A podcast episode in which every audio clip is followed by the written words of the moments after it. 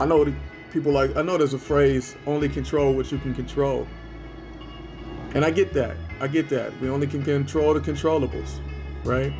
But there's also uh, the theory that for every action there's an equal and opposite reaction. And I want you to know that for every thought, every feeling, every emotion, your body has an equal and opposite reaction. Not even equal and opposite, but greater react, and it can be greater. So sometimes the truth of the matter is that our body is having a response. Our mind is holding on to that response and may reiterate it over and over again.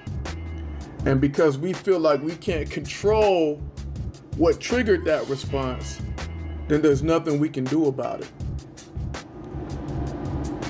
But sometimes we focus too much on control and not enough on truth.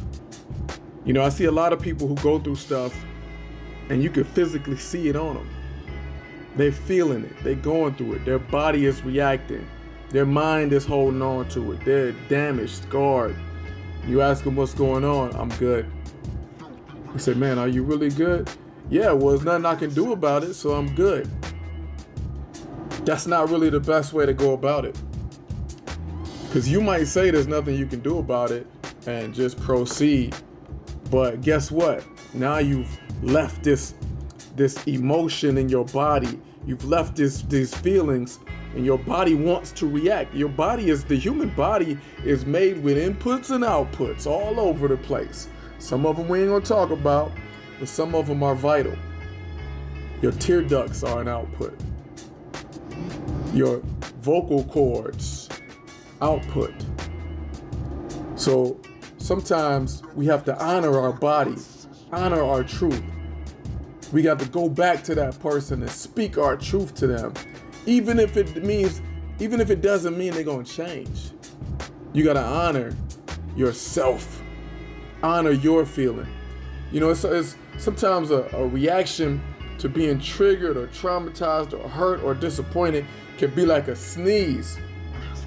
And here we are trying to stifle that sneeze, man. It's painful. It can cause damage.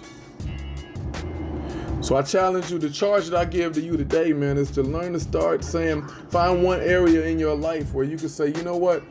I may not be able to control it, but I am going to live in the truth of it.